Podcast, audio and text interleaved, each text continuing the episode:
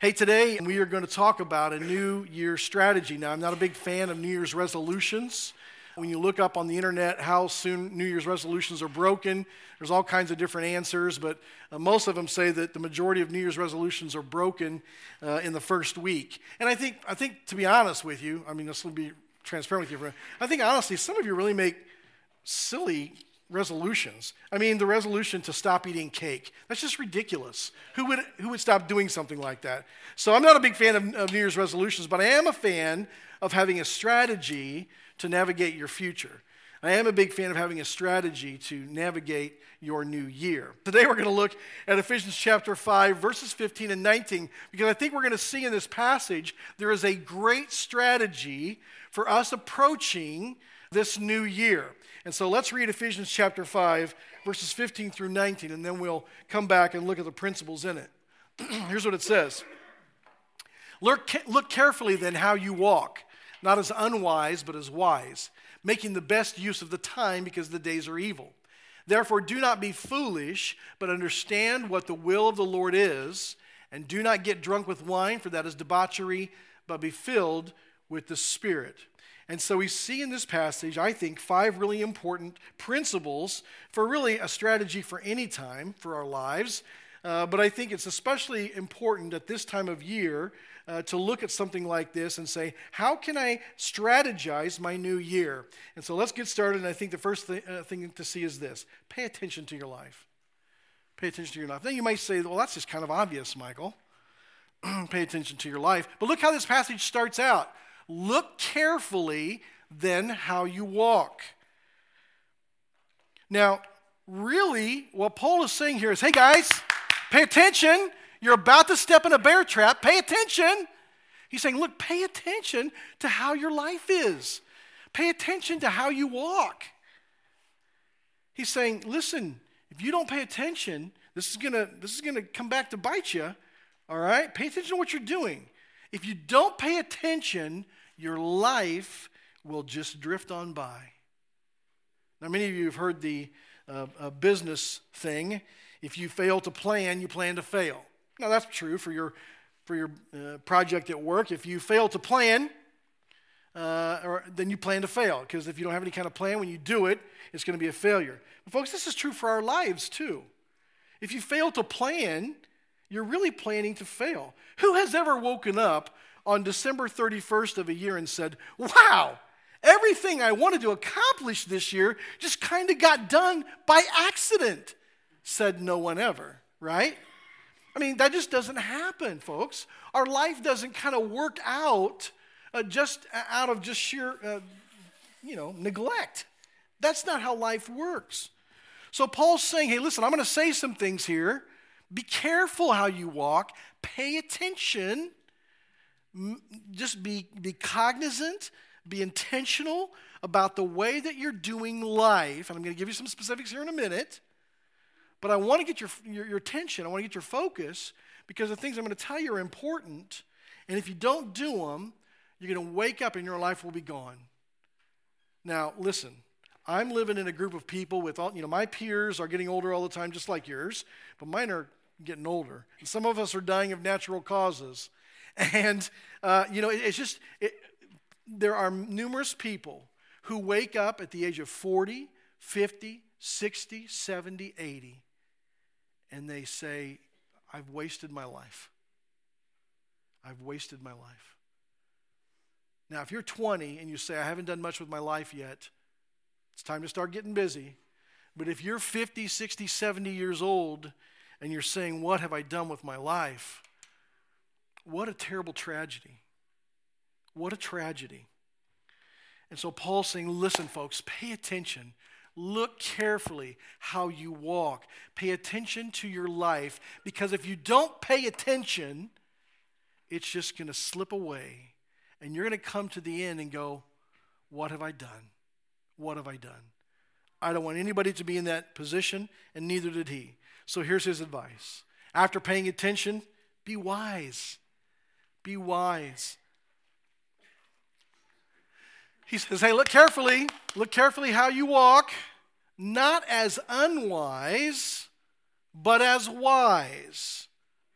Now, I think that's interesting. When you look carefully at what he's saying here, he says, Look, folks, there are only two choices to living life either wise or unwise. There is no non wise, there's no neutral. It's either positive or negative. There is no neutral wise here. You got to be one or the other. Wisdom, and I've been really, you know, every time we talk about wisdom, I'm trying to think of a new way to say it, to connect with you, that will help you to understand it in a greater way. Uh, here's what I've come up with today Wisdom is the application and execution of right knowledge and thinking. Wisdom is the application and execution of right knowledge and thinking. Now, what that means is first we've got to gain the right knowledge. We have to know, knowledge is not wisdom, knowledge is a piece of wisdom. You can't be wise without good knowledge, but good knowledge alone is not wisdom. Uh, but you have to gain the right knowledge from God's word and from wise people. Folks, when you think about the fact that if I want to live a wise life, how do I do that? How do I gain that? How do I get that started? Well, the first thing is just spend time in God's word. God's word is full of wisdom. He wants us to know how to live, how to love Him, how to love others. He, he's, he's, he's trying desperately. Uh, uh, yesterday, I, I preached a funeral for Jennifer Ross's father. And one of the things that I said there was just, you know, listen, God's not trying to keep secrets from us.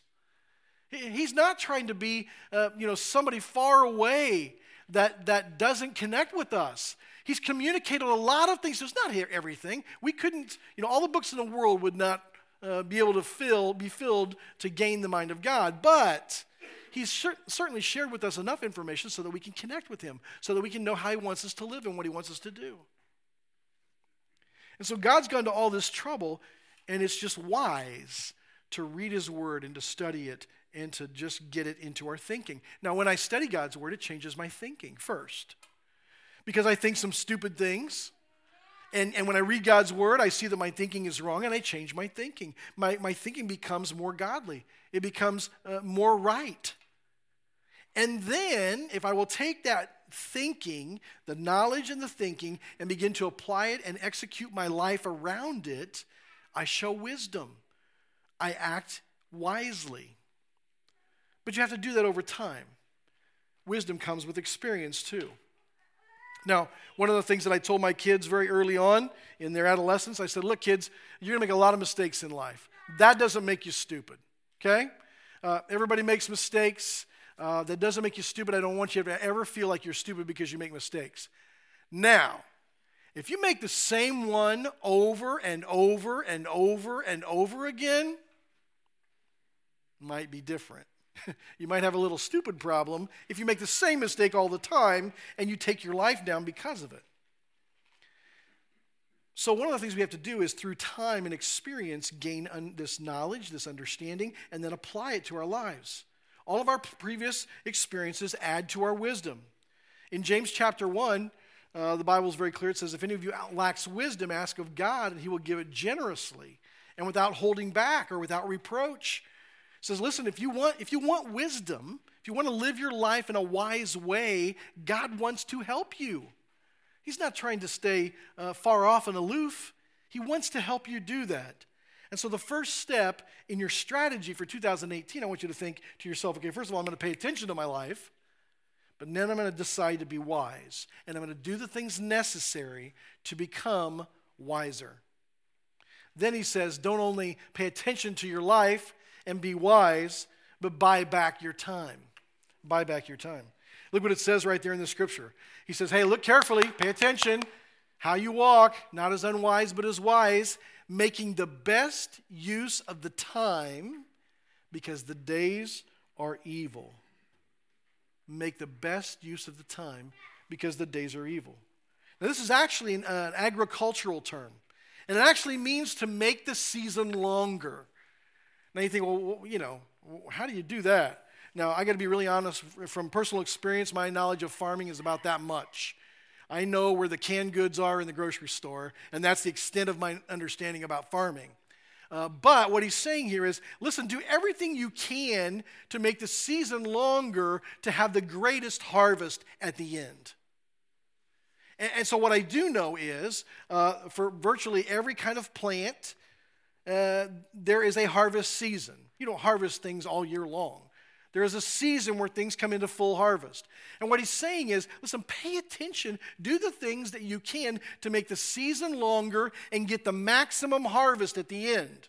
In other words, if you have an apple orchard, uh, and I don't, I don't know that it's true, and I didn't take the time to figure it out. But uh, if you prune your trees in the unharvest time, does that help you produce more uh, uh, apples in the harvest time? If, and what he's saying is listen, do the things necessary and make the season longer to have the greatest output for a farmer. Now, how does that apply to our life? It means to both look and take advantage of opportunities, folks. That's what it's talking about. Make the best use of the time. Now, I'll be honest with you, I don't always do this. Because sometimes I'll go, you know, I'm, gonna, I'm just to sit down here and I'm to rest a little bit. I'm going to watch an episode of Law and Order. And six episodes later, I go, holy cow, what, is, what did I just do? Just lost six hours of my life. And I got nothing for it. Now, we're going to talk about the pendulum principle here in just a little bit, but I, I am going to write a book someday about this. If I can't, I can't believe that one of you have not stolen this from me in our church. But but but here's this i've got this principle in my head. I call it the pendulum principle. I've never read about it. I've never heard about it. It's simply come from my own brain. And it's just from watching human behavior i see that people see something bad. And what do they do? They don't come to the balance point. They swing the pendulum to the other extreme. Uh, we look at denominations. Many of them were born out of people swinging the pendulum principle and all those kind of, kind of other kinds of things so I'm not saying, hey, watching television and resting is bad, so just work yourself into the ground. No, no, no, no, no. There's a balance of all these things, folks. And, and all I'm saying is there are times when I, I, I, just lose a lot of time. You know, I can, I can rest uh, sitting with one of you at a coffee shop talking about Jesus. It's not real hard work. I, I can relax sitting uh, over a soda uh, sharing the gospel with somebody. There are a lot of ways that I can uh, rest and recoup uh, in my brain and stuff without, without having to just uh, vegetate and lose the time. So the question is do we look for opportunities to minister to others? Do we look for opportunities to share the gospel? Do we look for opportunities to love your spouse? Do you look for opportunities to teach and develop your kids, disciple others, grow in every area of life? You know, one of my grandson's favorite times of the year is uh, uh, Easter because they get to come over to our house and do a little Easter egg hunt. And it's not really much of a hunt. It's really us throwing a bunch of eggs in the front lawn and them going and picking them up. I mean, that's there's no hunting going on there, you know. But they love doing it. But but what this is saying is, listen, do you do you wake up and go, I, I, I'm looking today. I'm hunting for opportunities to not waste my time, but be useful of the time. I want to buy back the time. Listen, it doesn't matter what economic uh, uh, kind of system you were born into or level you were born into. It doesn't matter about your family history. It doesn't matter about anything else. We all have the same amount of time every single day to invest in our lives and others. That is a gift from God, folks. And the Bible says it's like a vapor. It is here today and it is gone tomorrow. There is not much time. And the older I get, the more I realize that. It just seems to just go. So you got to make the best use of our time, folks. It's limited. It's limited. And Paul's saying, listen, if you want to make the best of 2018, make the best use of your time because the days are evil.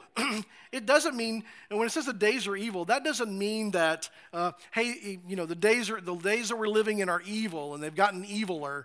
Uh, that's not what it's saying. What it's saying is buy back the time because the days are evil. They will suck out of you your time and it will be gone.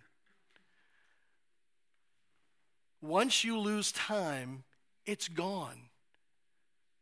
I know some people who have had problems with their children, their adult children, and they've gone for a decade without talking to them. And then they make up, and uh, everything's fine again. And I'll tell you, they always talk about, I can't believe we lost a decade of time. We lost a decade of relating to one another and having a relationship Folks, when you lose those kind of things, you don't get them back. Now, I don't know how your 2017 went. I don't know how successful you were at doing or being the things that God wanted you to do or be. But probably for a lot of us, we lost some time there that we'll never get back. Now, He's gracious. 2018's coming. But we can't lose that time, folks. Make the best use of your time because we don't get it back. And if we don't make, the, if we don't make good use of it, uh, man, it'll just be gone. And by the way, when you're looking around for it like that, man, I'm telling you, the best teaching times with my kids were all because I was looking for them. I, I, never sat down and thought to myself, well, today, what are the lessons I'm going to teach my kid? Mm, uh, no, no, no. It's like we're, we're, we're, driving, and, and somebody spins out in front of us, and I say to one of them, do you see what they just did? They overcorrected. Did you see that? They, they, they don't know how to drive on snow. Now, let me show you how to do that. And I teach them. Even as little kids, do you, do you see how that works? Do you see what that person did? You see how that works? That's how you teach them. Listen, it's the same way in life. We got to look for those opportunities. They are all around us. We just don't pay attention. Instead of acting like we're living in an Easter egg hunt, we, we act like we're just looking up into the sky, not paying any attention. And Paul's saying, look, folks, pay attention to your life. Be wise and buy back your time because you only get a limited amount of it. Then he says to know and do God's will. Let's go back to our scripture passage. He says, Look carefully then how you walk, pay attention, not as unwise, but as wise, making the best use of the time because the days are evil. Therefore, do not be foolish, but understand what the will of the Lord is. Now, again, he's given us two opposites. The opposite of understanding what the will of the Lord is, is being foolish. Now, if somebody came to you this afternoon, let's say you run into a neighbor and go, hey, um, you know, I, I, saw that you probably went to church this morning because I can't imagine anybody getting out in this cold to go anyplace else. Um, what's God's will for you? What would be your answer? Now, I, I, I have asked people this before, and a lot of people go, I, I don't know. I, I don't know God's will for me. What the Bible says here is that's foolish, folks. If that's how you would answer that question, you're in a foolish place right now. Let's get to a place where you're not foolish and know what the will of the Lord is. Now, we have a tendency to think when we read passages like this okay, God's will is uh, what job should I have and where I should live and how many kids I should have and who my spouse is, all these, you know, situational things. But God's will is way bigger than that. I can say without a doubt that I know a whole lot of God's will for you. Does that sound arrogant? I know God wants you to become a Christian by putting your faith and trust in what Jesus did on the cross to save you from your sins. That's God's will for you. I know God's will for you is to be in a good Bible believing church. One whose name, uh, the acronym, is a, as an actual English word. I know God's will for you is to serve the body of Christ. I know God's will for you is to love your neighbors as yourself. See, I could go on for really several hours about what I know God's will is for you because it's the same for me, because a lot of it is general for all of us. This isn't saying, hey, know what God wants you to do tomorrow and what socks to wear. You know, it's not all that goofy stuff we get caught up in. It's we should know the will of God for ourselves. You should be able to answer that question. But it's not just about doing. Now look at the look at the passage carefully. What it says is it says, therefore do not be foolish, but understand, there's no doing there, understand what the will of the Lord is. But it certainly implies that you don't just know it, but you do it. There's no advantage to knowing it and ignoring it. The fact is, folks, we have to both know and do God's will. So, what is it you know about God's will that you're not currently doing? Change that in 2018. I know God's will is for me to share the gospel with my neighbors. I've never done that. change it in 2018. If you know that's God's will, then do it. Know it and do it. And then lastly, we see don't just pay attention to your life, don't just be wise about how you live and buy back your time. Don't just know and do God's will, but be led by the Spirit of God and nothing else. Let's go back to our scripture passage. Look carefully then how you walk, not as unwise, but as wise, making the best use of the time because the days are evil. Therefore, do not be foolish, but understand what the will of the Lord is. And do not get drunk with wine, for that is debauchery, but be filled with the Spirit. Again, he's giving us two opposites being controlled by God or being influenced and controlled by something else. Drunk in this passage means to be influenced by, or led by, or driven by. Now, I know that in our culture, um, and by the way, this is not a don't drink, you know, sermon, but it's in the scripture. We got to talk about it. We don't avoid the topics that the Bible talks about. Um, listen, we have this idea that, well, I'm not drunk until I'm at 0.08 or whatever the legal limit is. That's not the, the Bible's definition of drunkenness is not a blood alcohol content. It's the moment it begins to influence you. The moment it begins to influence you. Now, uh, as traditional, let's just talk for a minute about this pendulum principle again. Traditional Baptists and evangelicals have had a history of being uh, uh, led by guilt by association to avoid sin. Here's what I mean by that. The Bible clearly, uh, clearly says that to uh, take your paycheck and go and gamble it away because you're trying to get rich another way than working hard is a sin. Clear cut, there's no discussion, there's no interpretation that is clear cut as a bell. And so to avoid sin, we sometimes have a tendency let's so so all that gambling stuff's really bad so swing way over here and i'm not going to let my kids play old maid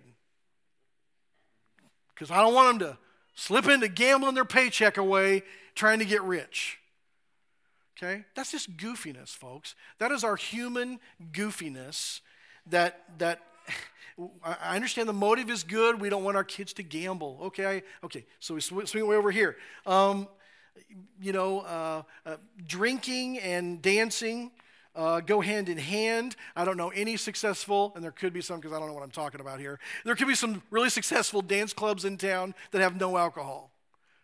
But I can tell you almost every bar that has a floor big enough, there's dancing. So we're going, okay, dancing is really evil.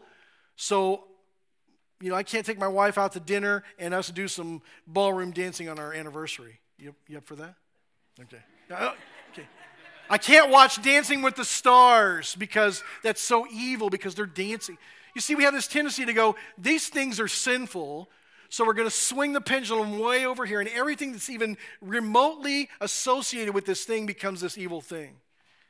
And through the last 50 years, this has led to a lot of legalism in the church and guilt and bondage can't play cards, you can't dance, you can't watch movies, you can't wear pants, you can't wear makeup. By the way, guys can wear pants. Uh, you can't, women can't wear pants. Okay? So let's get back to our passage. We know that the Bible does not condemn the consumption of alcohol. Now, some evangelicals want to twist and turn the scriptures into saying that biblical wine didn't have any alcohol content. Baloney. It's just baloney, folks. It's not true, can't be true, and I'll tell you why it can't be true. It's real simple. Ephesians, or, uh, 1 Timothy 5.23 says, No longer drink only water, but use a little wine for the sake of your stomach and your frequent ailments. Now, if that was grape juice, I can tell you I drink Welch's grape juice. I love it. But that doesn't do anything for your stomach. It was the alcohol content in the wine that helped a person with stomach problems and their frequent ailments. Now, I'll give you an example. I had uh, my dad's oldest brother who's uh, passed away. Uh, he was a physician. We called him Uncle Doc. I always thought he was one of the seven dwarfs. But uh, he, my Uncle Doc was probably one of the most godly men I've ever known in my whole life. I mean, this man, he worked a, like a dog as a physician, made a ton of money, was the lead surgeon uh, at one of the hospitals here in Kansas City for a number of years. In fact, I almost died of my appendix because uh, my appendix went bad on me on a Sunday afternoon. He was the doctor on call, and they wouldn't let him do my surgery.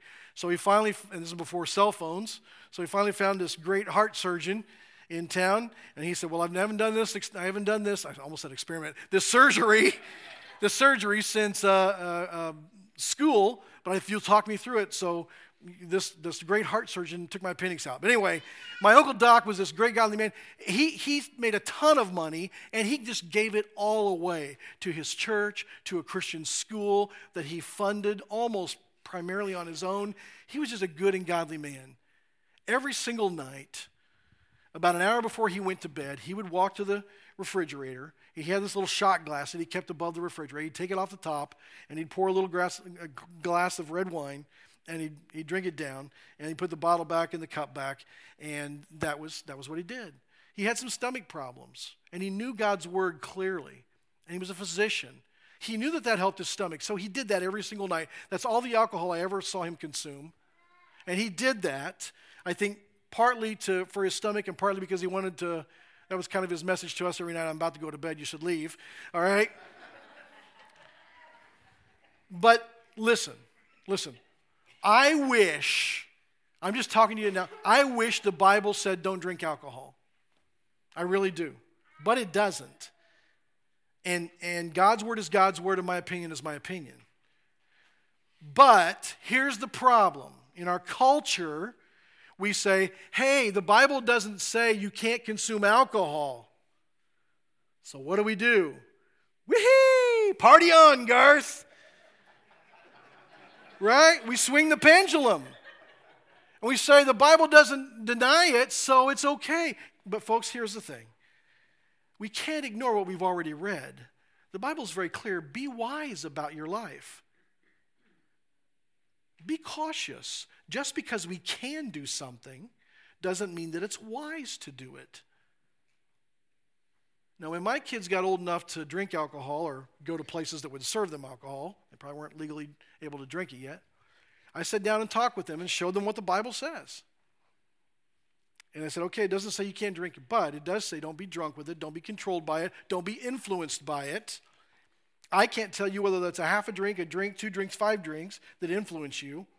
I guarantee the people around you can tell you.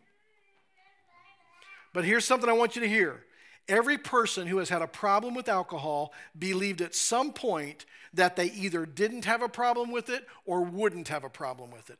Every single one.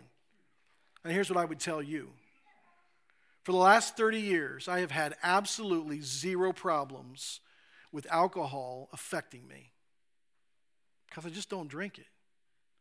Now, you come to my house, you go to my refrigerator, yeah, there's a bottle of champagne in there. I won that on our cruise, and I don't know what to do with it. I, I think I'm going to buy a boat and christen it, is what I'm going to use it for, okay?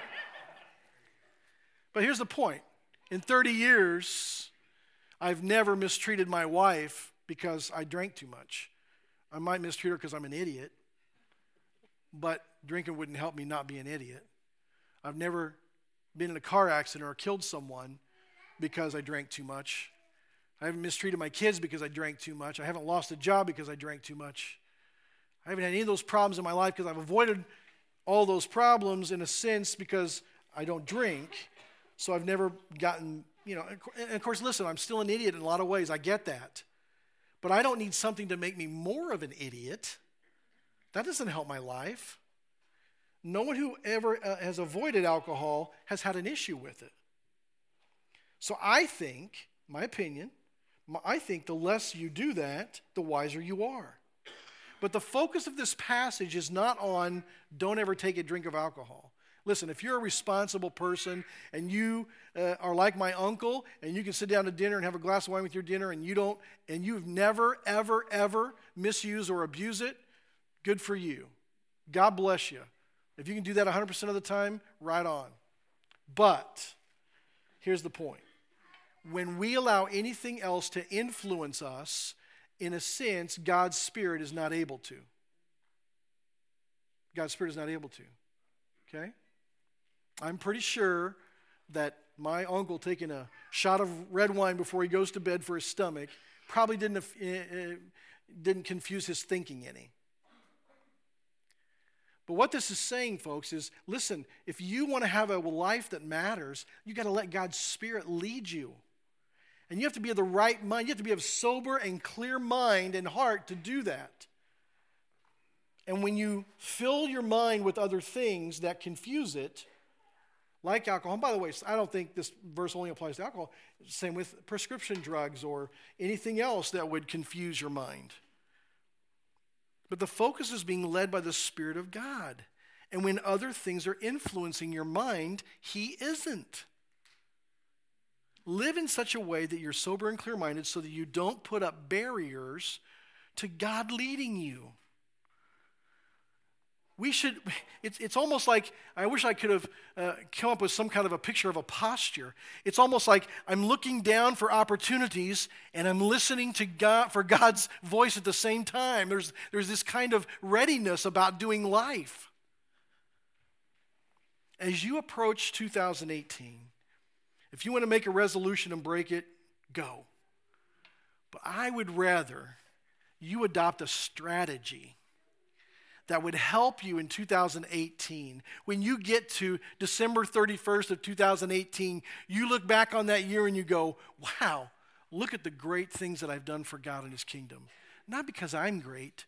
Listen, folks, God wants to use you in a great way in people's lives in your kid's life, in your spouse's life, in your church's life. God is wanting to do that. And all He's saying is listen, will you just pay attention? Focus on me, look for opportunities, and let me lead you in a way that your life will really matter. I don't want any of us waking up when we're 80 years old and saying, What did I do with my life? Because, folks, there's not another, there's not a second chance at that point. It's not a second chance at that point. But even if you're 80 and you're sitting here today and you feel that way, you still got some time. If you're still breathing, you still got time. So make it make it count.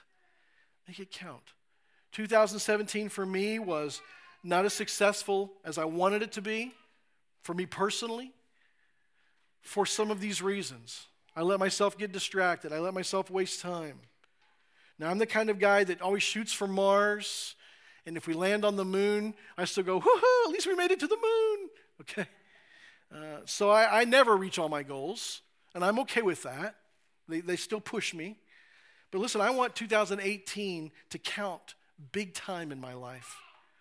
And by the way, this is not only a strategy for our individual lives, but for fellowship of grace for Fellowship of Grace. This is your New Year's strategy. Next week, we're going to talk about the state of the church. I'm going to give you a kind of a state of the church address, kind of an update on where we came in 2017. 2017 was really a year of transition in a lot of ways for us. But we're going to hit the ground running in 2018, and I expect God to do some really awesome and cool things with us as a church in 2018.